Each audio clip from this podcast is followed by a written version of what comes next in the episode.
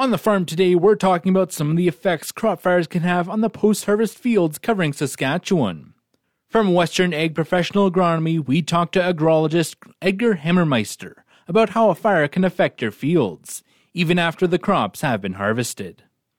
First of all, I guess, first of all, for, for the soil itself in the field, is that the, the protective cover of, of stubble and, and mulch is burnt off. And and that stubble and mulch is incredibly valuable for for holding soil in place.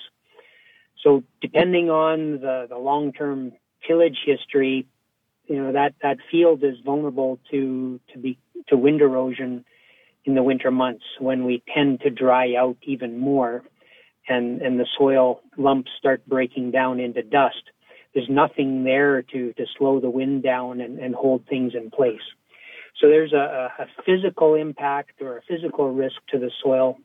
There's uh, for for next year's cropping. There's a consideration as well, in that uh, there's nothing there holding moisture or or slowing the wind down for from the drying effect.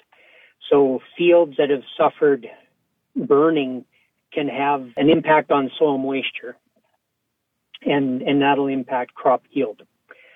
From a nutrition perspective, there is nutrients in the in the straw that uh, that is would be lost in the burn.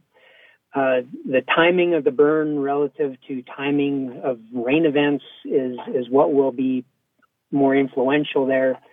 Like say we had rains in in mid August um, or some rain after harvest when the straw is spread out on the field well, a lot of nutrient can get leached out of the straw into the soil. And if there's a burn after that event, then we're, we're losing mostly carbon and, and we have the, the physical risk to the soil.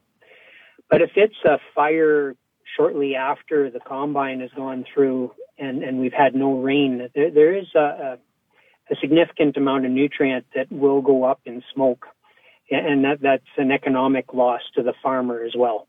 So, is there anything that a farmer can kind of uh, do to get back to normal after they have a crop fire? There's it's it's getting something growing on the field. Um, if if it's early in the growing season, well then you uh, or early in fall you you could do a uh, some sort of cover crop just to get something out there to uh, get some roots holding uh, soil together again and, and provide a little bit of cover and from a nutrient perspective, it, it's simply it, it's out of pocket. You, you, need to replace what's lost. Uh, you might not see it the first year, um, but th- there will be impact in, in, within two years for sure. Uh, sometimes there can be a bit of a lag lag effect. Um, it all relates to the what level of management the, the farmer has been applying uh, historically. That was agrologist Edgar Hammermeister. For Golden West Radio, I'm Scott Bolton.